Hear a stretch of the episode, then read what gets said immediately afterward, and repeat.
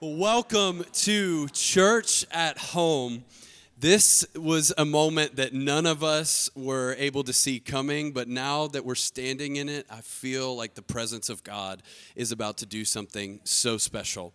And for every single one of you watching this moment, you know that the events of the past few weeks, even in the past week or the past couple of days in our community, has been so crazy in response to the COVID, coronavirus. And so we wanted this moment during church at home to be one where you felt like you are still gathering with your family even if we are gathered in homes, in apartments, or wherever you are watching this from, we want it to feel like church. And the great thing is, we have been a church without walls from the very beginning. And so we can meet together as a church, even if it looks different, but different doesn't mean disengage. And so our hope for this moment is that you are gathered around a few people who you can lean into the Word of God with, who you can pray with, and we can experience the Spirit of God moving in us from the inside out.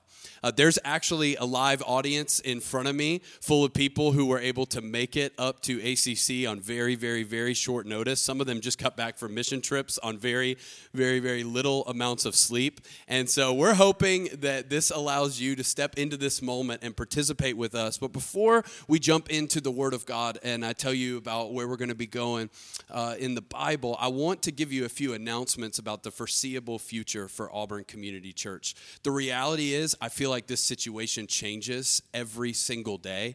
And we really didn't think we were going to have to cancel services on Sunday or switch to church at home. And now here we are. And so the reality is, we just don't know. If I had to guess, I would say we're doing something like this all over again next Sunday on March 22nd.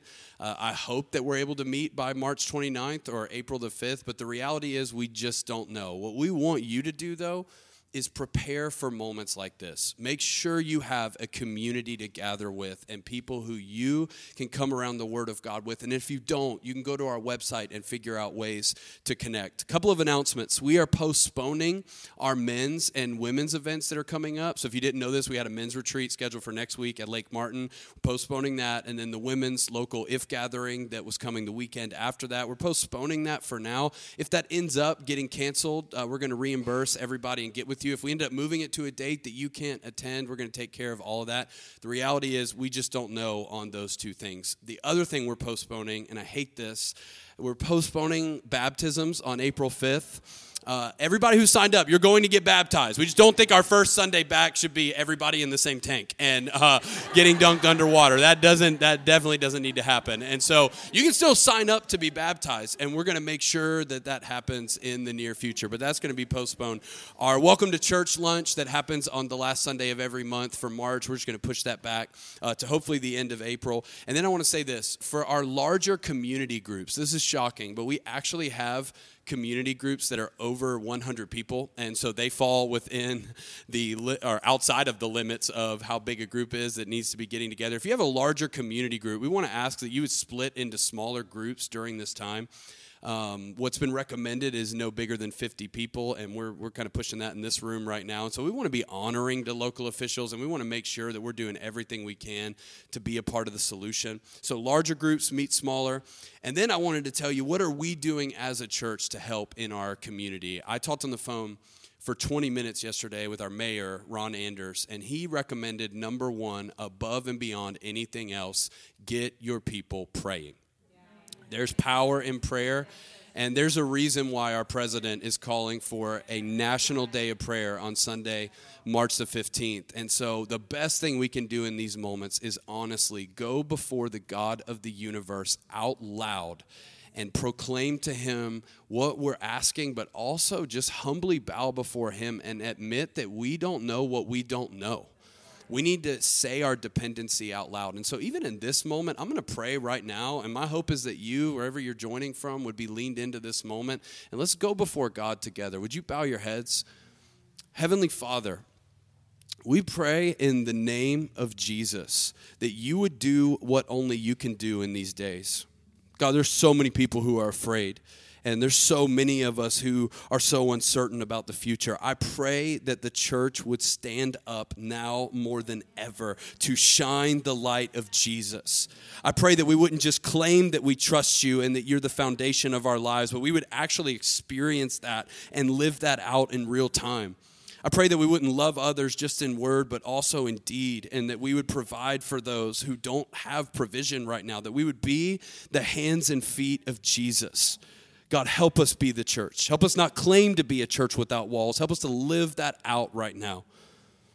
We pray that you would fill up our leaders with wisdom and guidance. God, when they have all options seeming like bad options, would you somehow miraculously and supernaturally make a way where there is no way?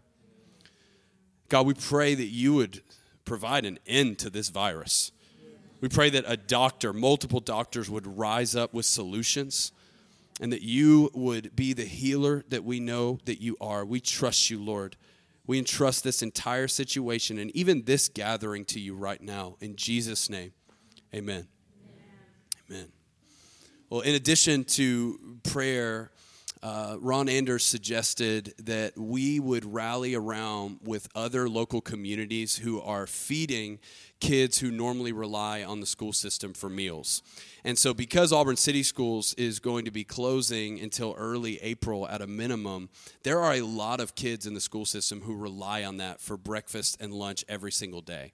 So, there's multiple groups that we're going to be posting about who are making this happen. The main group we will probably be partnering with is Church of the Highlands through the Dream Center, but you can look up all the information for that online. And then his third thing that he said that we can do to help, and this one really surprised me. His third thing was that we wouldn't be paralyzed by fear, but continue to participate in the Auburn community and inspire others to do the same. He literally said, Miles, the best thing you can do for me right now, other than pray, is go downtown with your family and have a meal and buy something and take a picture of it so that people know our city is not closed. And so I thought that was interesting. I was like, yeah, I mean, we, we can do that. I know my wife can do that. And so we're going to, you're on the front row now. So you're, you asked for that. Um, but honestly, seriously, even if that makes you uncomfortable and you're like, no, I don't, I don't want to be out and about, order to go and continue to support our local economy. That is a major, major issue that people are facing all over the world, but huge to know that we could be a part of the solution from the inside out. Um, on top of that, I wanted to tell everyone listening that one of the main questions I'm getting is how concerned are you about the economy and how concerned are you about finances? And the answer is do we really mean it when we say that God is our provider and the source of our provision? Honestly, I am not saying this arrogantly. I'm saying this like full of humility. I'm not worried at all. And I know it, normally on Sundays we have a time of worship where we do bringing time and we pass the bucket around, and that's not going to be happening for the foreseeable future. But we're actually going to go into our bringing time right now. And so if you want to give on Venmo, now is the time to get your phone out and do that. If you want to send in a check, you can send that to 323 Airport Road or to P.O. Box 105, Auburn, Alabama 36831. You can give online, you can text to give. Just go to our website and click give. But let's continue to participate generously. Let's continue to bring the tithe and be the church we have been called to be from the beginning. Are you ready to hear from the Word of God in this moment?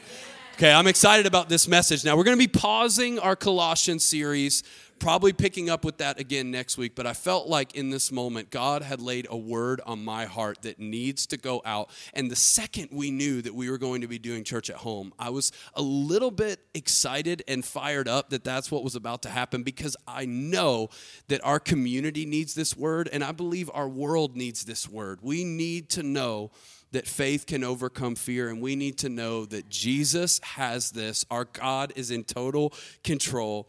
And so I just want to acknowledge what has happened. I don't think Christians in this moment need to pretend like nothing's wrong or like this is not that big of a deal. Please don't be that person please don't be that person walking around like God's got this and we don't even need to take precautions and we don't even need to worry about it. Like what's going to happen is going to happen. God's sovereign. No, we need to be human beings. We need to feel the weight of this. There is a virus that is causing levels of chaos that we have actually never seen before and definitely haven't seen during the digital age. People are scared, people are dying And on top of that, there's an economic downturn that is scaring millions and millions of people. And so the economics of this go hand in hand with the healthcare issues that are rising up. And the combination of those two things are shaking people up, and rightfully so. I don't think our response needs to be to scoff at that and go, well, you knew those things were worldly and you knew those things didn't need to have your hope. No, it's okay to feel a level of fear. It's okay to be a little bit shaken up by that. It's just not okay to stay in that place. Uncertainty is going to have an immediate effect in the way you react or respond. And I would say this the difference between Christians and non believers in this situation is whether or not we choose to react in fear or respond in faith. Those are two very different things. When you react in fear, you're going, okay, I'm, I'm scared of this moment. And so I'm going to ask myself this internal question. And that question is, how do I get out of this? That's the first question. When you respond, when you react in fear, you're going, okay, this situation came up and I want to run from this as fast as I possibly can. And that's what people are doing. That's what people are doing in grocery stores. That's what people are doing all around the world right now, just running around crazy. Why do you need that much toilet paper if you don't live in Auburn? If you live in Auburn, I understand, but athletics have closed down. And so there's no need for that much toilet paper. I cannot believe some of the decisions that are being made in the wake of this. But all of it is being guided by fear because we're asking the question okay, how do I get out of what we're facing right now? Now, what it means to respond by faith is this How can I be a light in this situation? Instead of, how do I get out of this? Okay, this is here, this is staying, it's not going anywhere how can I shine the light of Jesus in the midst of something that I can't control? Uh, that's the question we're asking today. And so I want to challenge you from the beginning. It's not that I want us to be afraid and respond, it's that I want us to be awake and go from there in faith and go, okay, this is happening all around us. This is an opportunity for the church to stand up and stand out like never before. And the way we're going to respond in faith and the way we're going to stand out more than ever before, I believe, is coming to a full understanding. Here's my sermon title God is greater. God is greater. Now, this is where I would normally ask you to touch your neighbor and say this, but we're not going to do that. We're not even going to make eye contact with the person next to you COVID 19, introverts, you win. Like this is this is the ultimate win for introverts. You're like social distancing has given me the reason to be myself all the time. And so I'm uh, I'm not going to ask you to to say anything to anybody around you. And I honestly don't want this message to become an over preachy rally of some Christian slogans like, our God is greater than this, we've got victory, and just rising up with sort of an emotionalism that doesn't feel real. Now, we're going to be awake to what's happening, but we're also going to fully acknowledge from the truth of God's word that our God is greater. And even though we're not going to do a community time, you better believe we're still going to do the Bible drill. If you have your Bible, hold it up all over this place, all over your living room. All right, turn with me to 1 John chapter 3. 1 John chapter 3. As you are gathered with your community, I hope in these moments that as we open the Word of God together, that we can come around the truth of God's Word and we can taste and see in community what God is trying to communicate to us. And I love the letter First John. If you're turning in your Bible and you're like, where's First John? It's small. I don't know. I'm looking at the table of contents. It's at the very end. Uh, John is the disciple whom Jesus loved, and he actually claims that during his life on earth in his gospel. Later on, he writes a letter to the churches that basically imparts his personal friendship with Jesus. So when you read First John, you're actually reading somebody who's saying, Hey, I'm best friends with Jesus, and I want to teach you how you can share in my personal fellowship with the Son of God. Now, he uses the word fellowship, but that's a word that literally means friendship not food, Methodists and Baptists. Now, it doesn't mean food, it means friendship. And John's like, listen, I got this special friendship with Jesus. And his friendship with Jesus did not end when Jesus died and rose again and ascended into heaven. No, his friendship with Jesus continued by the Spirit of God living on the inside of him. And so he sits down to write the early church and say, listen, you guys are being persecuted. Life has gotten difficult, but persecution and difficulty don't mean the church shuts things down and goes away. Difficulty causes the light of Jesus Jesus to rise up. And that's why John over and over again says, God is light. In him is no darkness at all. And we are to make that light and let that light shine in and through our lives. In 1 John chapter 3, I'm going to start in verse 19.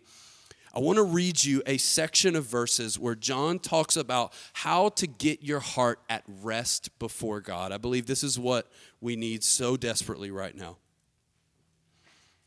1 John chapter 3 verse 19. If you're there, say I'm there. there. Here we go. This is how we know that we belong to the truth and how we set our hearts at rest in his presence. If our hearts condemn us, we know that God is greater than our hearts and He knows everything. Dear friends, if our hearts do not condemn us, we have confidence before God and receive from Him anything we ask because we keep His commands and do what pleases Him. This is such an incredible section of Scripture. I don't know why this gets talked about so rarely, but just in these verses, you have the key to setting your heart at rest and knowing beyond a shadow of a doubt that you belong to God. We need to talk about these verses more often. Look at verse 23. And this is His command to believe in the name of his Son, Jesus Christ, and to love one another as he commanded us. The one who keeps God's commands lives in him and he in them. And this is how we know that he lives in us. We know it by the Spirit he gave us. I believe this passage speaks straight to where our world sits today and will speak straight to how we need to respond as the people of God. Let's go back to the very beginning in verse 19. This is how we know that we belong to the truth and how we set our hearts at rest in his presence. I believe the battle happening in our country and in our world right now is a battle for rest on the inside more than it is a battle for peace on the outside. And John is saying this is how you set your heart at rest in the presence of God. This is literally when you feel uneasy, when you feel like you don't know, you can set your heart at rest in the presence of God because you know who you belong to. And as you read through these verses, what you're going to read is that there's a relationship between whether or not you believe you belong to God and whether or not you live in confidence in the daily life that you live. So, see that connection. There's a connection between believing that you belong to God and walking and living this life in confidence. Why? Because true confidence is the byproduct of belonging. You are the most confident version of yourself in the spaces that you belong the most. If you don't believe me, think about the people in your life who you are the closest to. Think about your best friends, think about your family, and think about sitting with them in your living room. Now, on the other side of that, think about sitting in a living room with a group of people who all have memories together, who all have a connection to one another, but you don't really have that connection. You know what I'm talking about? Anybody ever been there? Anybody ever been with a group of people who all have all these inside jokes and all these memories together, and you weren't a part of any of it, and so you got to smile and pretend like you care about their stories, but you don't really care about their stories. You really just want to leave and go be with your people somewhere else. That's the that's the difference. But the difference of that feeling of of belonging is the difference in how confident you come across.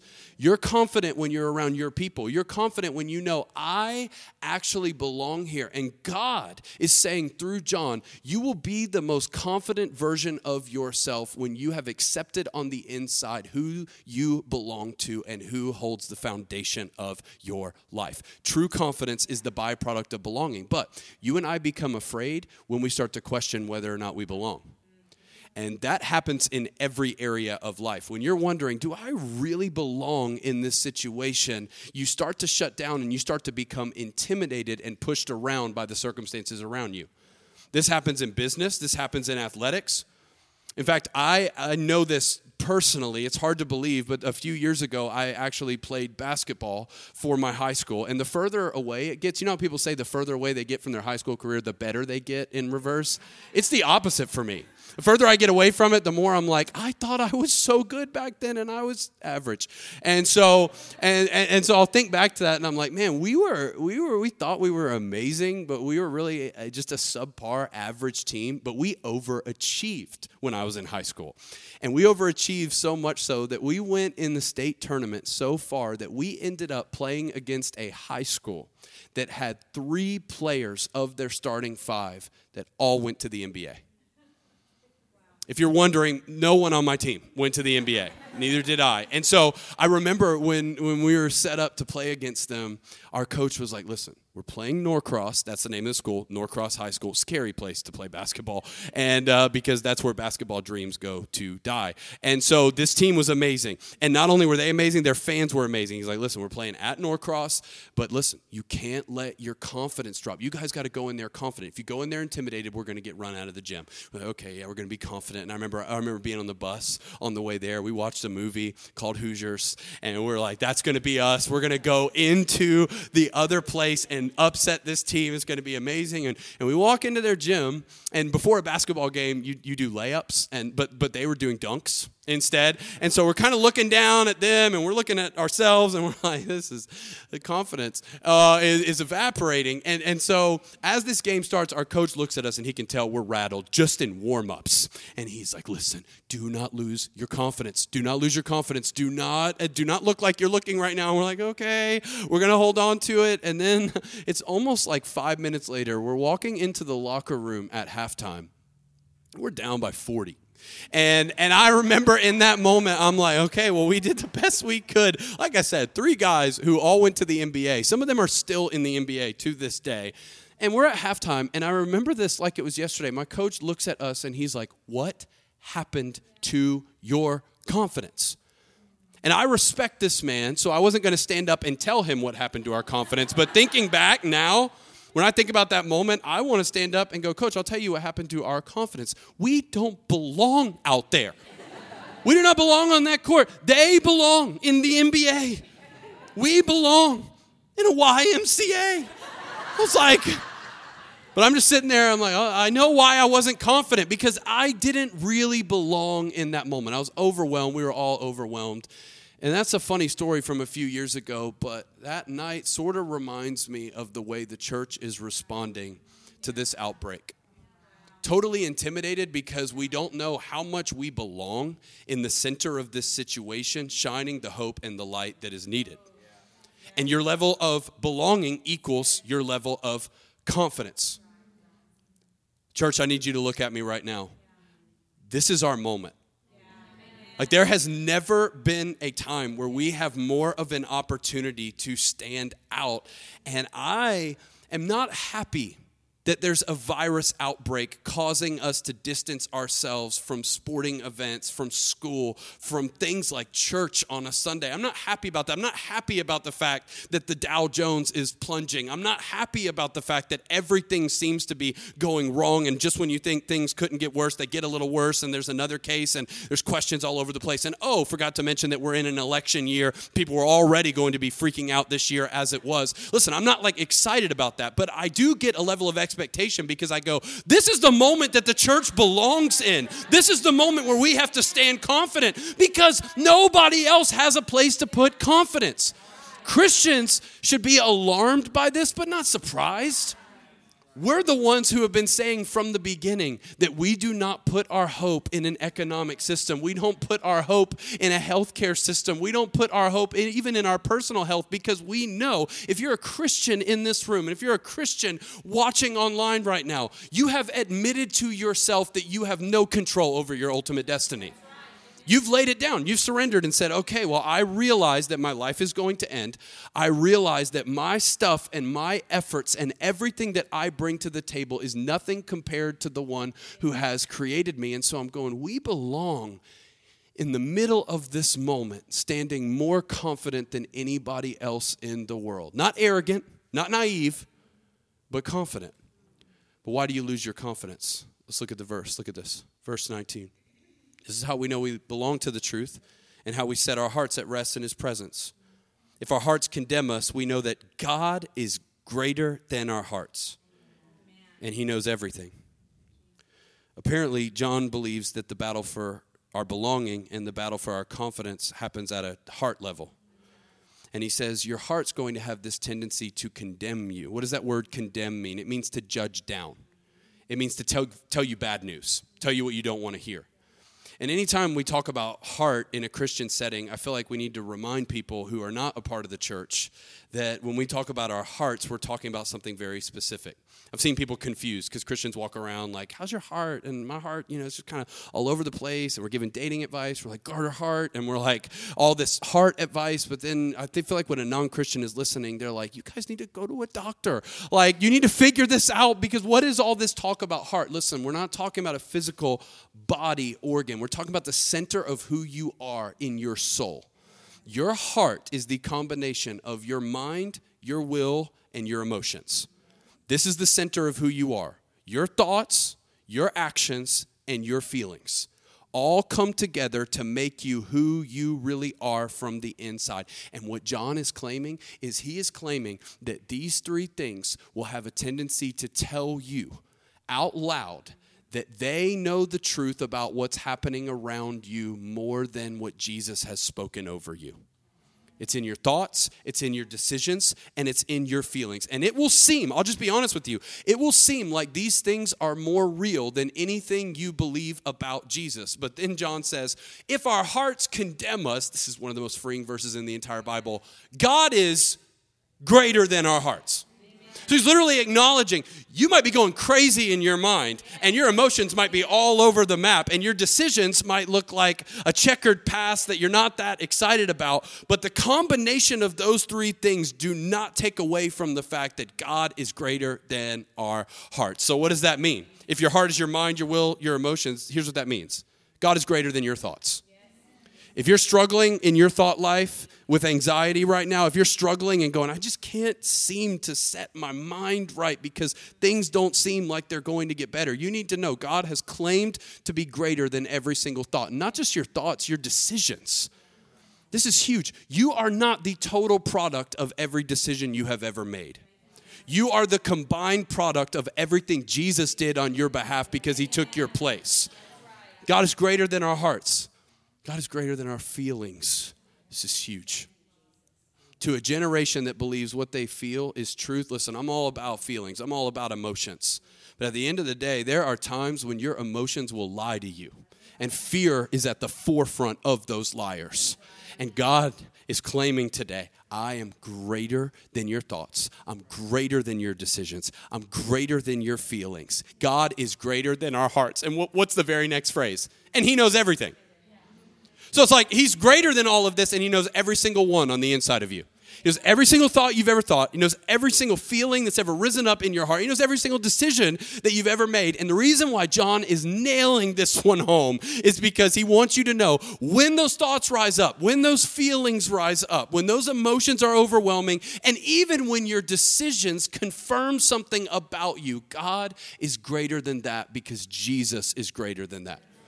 And I believe the battle for what's happening in your inner world is the battle that we are facing in our world right now. So you might be like, Miles, this is a great message about the gospel. This is a great message about the good news that God's greater than our hearts. He forgives us, He loves us. Jesus has won the victory. This is awesome.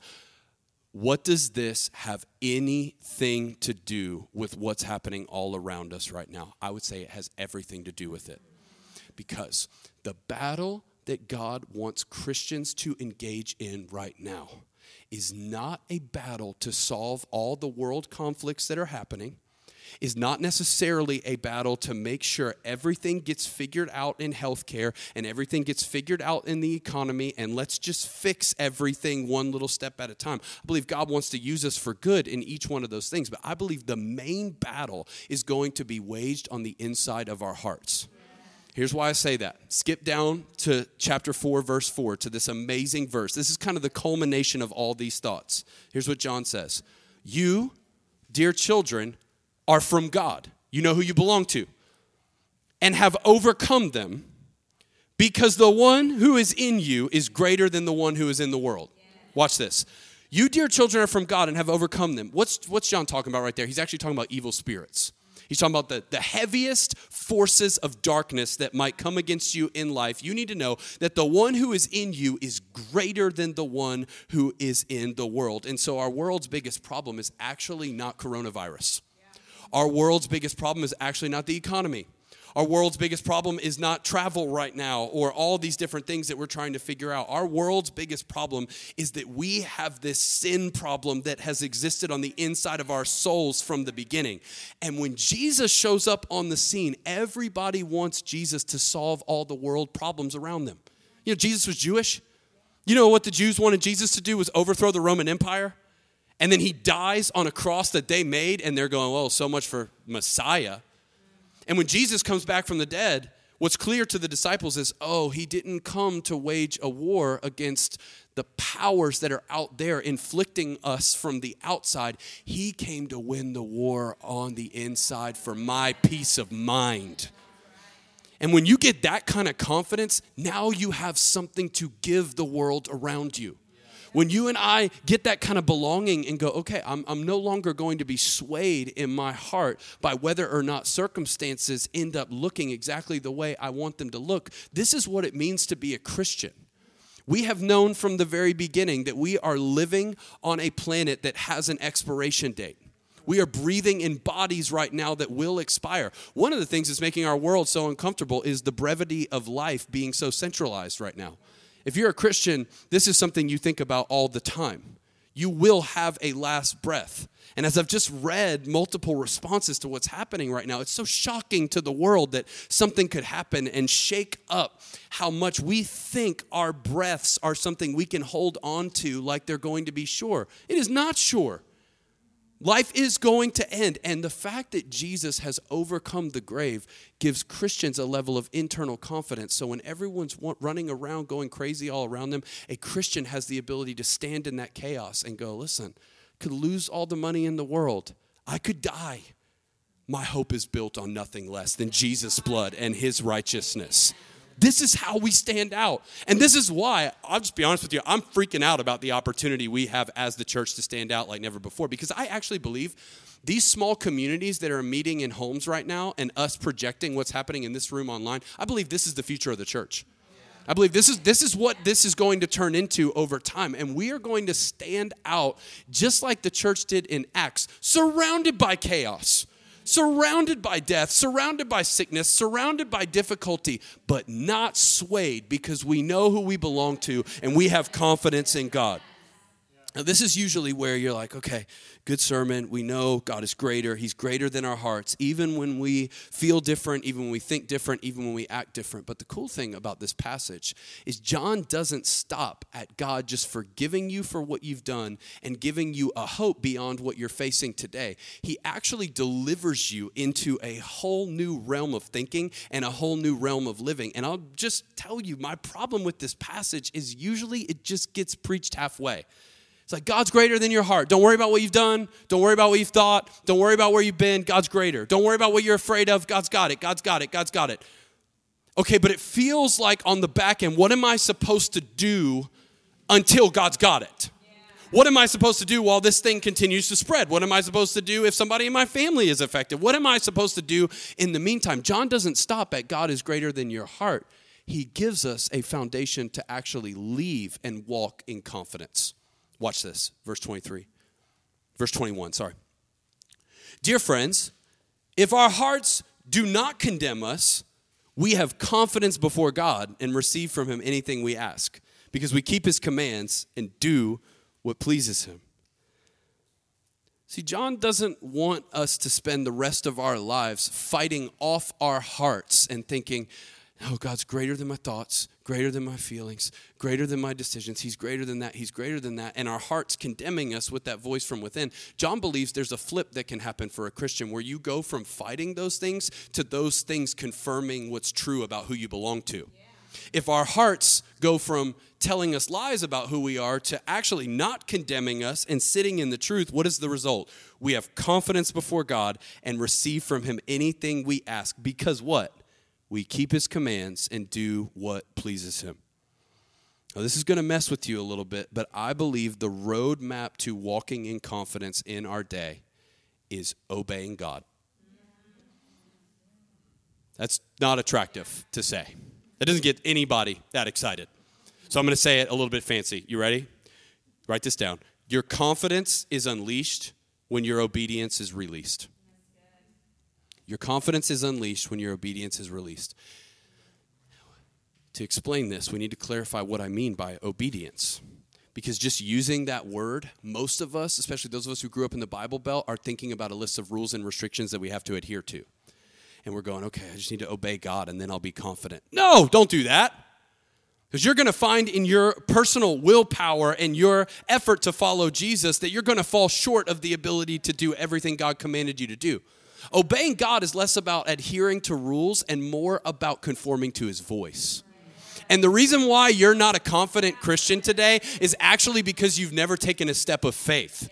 You've never actually stood in the midst of uncertainty and seen God come through on your behalf. You've never actually given when you've been running out of money and seen God come through as your divine provision. You've never actually walked on water. You've never actually stepped into a moment where you're going, it shouldn't feel this way and I'm not comfortable, but I believe in Jesus. And that's why I said your obedience needs to be released. You actually really want to obey God.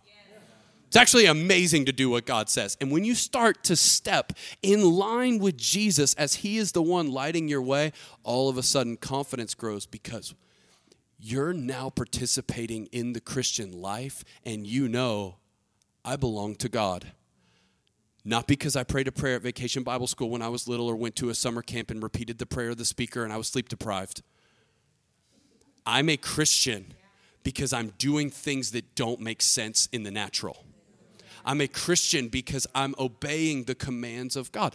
You know, Jesus took all the commands of the Old Testament and he summed them up so simply love God and love people. And John knew that. He was right there. That's why he said this next.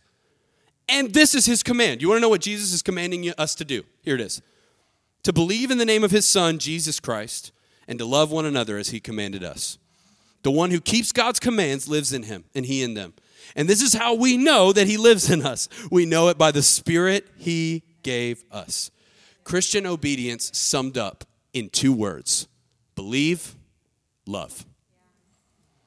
This is what Jesus is commanding you to do. I'm telling you, you're going to be confident when you release obedience. Don't stop at, okay, God's greater, and I just need to believe and trust that. No, no, no, no. Let belief overflow into a lifestyle of love. What is Jesus' command? Here it is to believe in the name of his son, Jesus Christ. A lot of us think that means praying a prayer and telling God we still believe in Him, we still trust Him. That's a part of it, it's your confession. But what I believe unleashes new confidence in the life of a believer is not just to claim with their mouth that they believe Jesus is Lord, but to hold on to that truth in the midst of uncertainty and not knowing how it's going to end for them. I believe in Jesus. Okay, you can say that on a sunny day where the money's rising, and where everybody's healthy. But do you hold on to Jesus when things are getting dark and when oceans rise? Are you able to say, I, I believe in him? And I'll tell you this your heart gets exposed when you get pressured. You wanna know how to test a muscle? Put pressure on it. You want to know how to test your spiritual heart? Watch what happens when you start to get pressed. Your heart becomes revealed the more you get surrounded by circumstances that are uneasy. And for a lot of Christians, what is coming out right now is revealing what's always been there. So, like, I'm, I'm talking to friends right now who are pastors, and some of them are freaking out about finances. Some of them are like, you know, if the economy goes like this, then what will that mean for the provision of our church? Here's the reality, though. In the last couple of years of economic boom, they've been getting in front of their churches and saying things like, God is our provision. God's got this. Well, it's so easy to say that when the line's going that way. And then all of a sudden, it's like, I don't know what we're going to do. And I literally, I, I feel a little bit naive, and, and maybe I am, but I was literally laughing. And I was like, I, I actually believe I'm not trying to be Mr. Super Spiritual guy, but I actually believe that every dollar is supplied by God. And so if he, if he wants you to have less for a season, you're going to have less for a season. If he wants you to trust him more, if he wants you to give in the midst of less, like you're just going to have to, we're going to have to actually live out what we claim to believe. Oh, I believe in you, Jesus. I'll sing the song. I'll gather with a group of people. No, belief is tested when you and I are in situations where believing is no longer convenient. And so I believe in you, Jesus, but I'm going to run around scared every day for the next six months because do you know some of the stats about this virus? Listen, I'm not saying we need to ignore it. I'm not saying we need to be ignorant. Do not hear me say that. But I am saying you are a Jesus follower. You have been called to bold confidence in these days. You've been called to make zero sense to the people around you who are looking at you, watching you, and going, Why are you not freaking out right now? And the answer is so easy, and this is what our world's dying for. I know who I belong to. He's greater than my heart. I know where I'm going, and I've never had my hope set on what you've been setting your hope in, and I believe that's how we're going to stand out. What else does he say? Love one another as he commanded us. So, yes, do we need to step up and love people? Do we need to step up and provide meals? Do we need to make sure people are cared for? Do we need to make sure we're praying for government officials? Do we need to participate? We don't just form a holy huddle and go, God's got it, good thing we're all going to heaven. No, we go out and we love people because why? We know who we belong to. And we go out confidently. I would say use this season as an opportunity more than ever before in your life to talk to people about the hope that's available in Jesus. Use these moments because people are eyes wide looking for answers and they're not finding it on CNN or Fox News. They're not finding it in the House or the Senate or the White House. They're not going to find it anywhere else than what we are holding. And I believe God, I believe God is so sovereign over this. I'm not saying that God caused this, but everything happens within the sovereign will of God. He's got this. I believe God knew about this moment. And I believe the reason why almost every church that's making decisions with wisdom is not meeting this weekend is because God wanted to reset us. And He wanted us to split up, gather ourselves, throw off our equilibrium a little bit, and go, hey, I'm doing something big right now. Are you paying attention?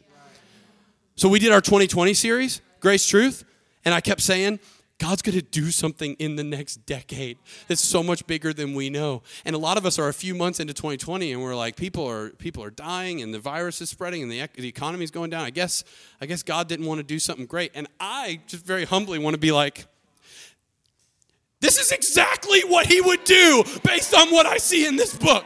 This looks exactly like his character.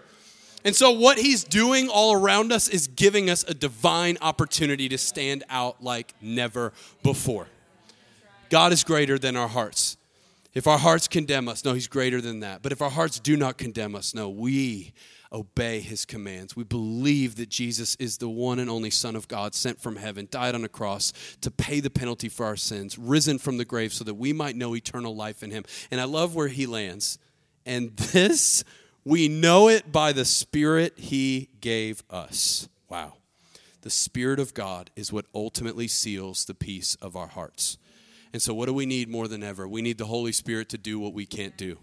And the avenue to calling on the Holy Spirit is in the name of Jesus to your Heavenly Father.